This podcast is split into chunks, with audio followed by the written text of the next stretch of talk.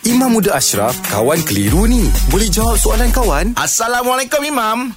Waalaikumsalam warahmatullahi wabarakatuh. Harap Imam sihat pagi ni Imam ya. Alhamdulillah, alhamdulillah. Sihat. Mam, untuk kau tanya Ustaz jawab ni Mam, soalan dia macam ni Mam.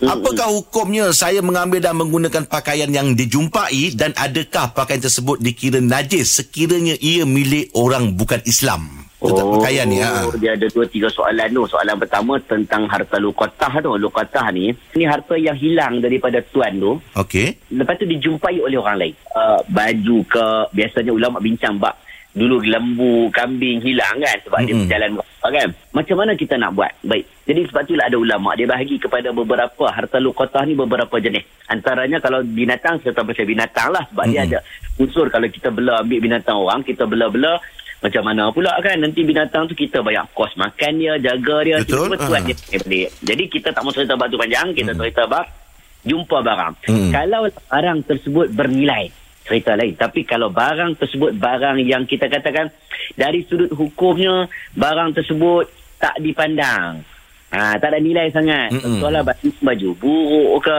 seluar buruk ke, tinggal dekat rumah homestay kita ke. Majoriti ulama kata tak ada masalah untuk diambil. Mm-mm. Okey. Tapi kalau barang itu ada nilai.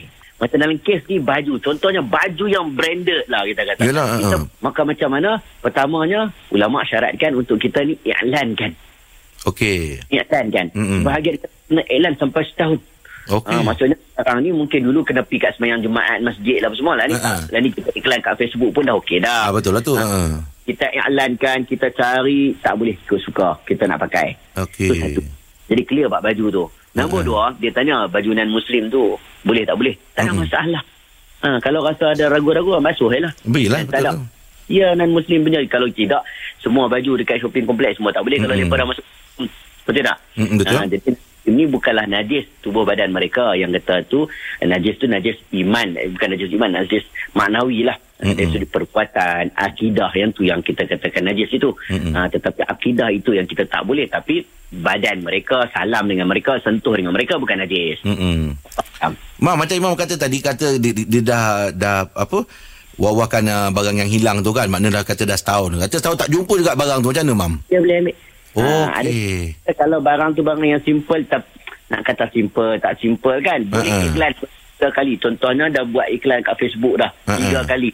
Tak juga jawab. Ataupun kalau kita dapat nombor dia tu terus tak apa lagi baguslah kita Ah, contact. yelah. tapi ni siapa-siapa tiga kali. Ah, maka boleh kita ambil. Cuma ada beberapa syarat lah kalau barang tu bernilai. Mm-mm. ada syarat.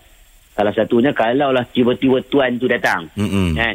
Datang tuan tu mai claim balik maka kita kena bagi ya Yelah hak orang tu kan kena bagi ya Hmm. Okey mam terima kasih mam Alhamdulillah. Selesai satu kekeliruan. Anda pun mesti ada soalan kan? Hantarkan sebarang persoalan dan kekeliruan anda ke Sina.my sekarang.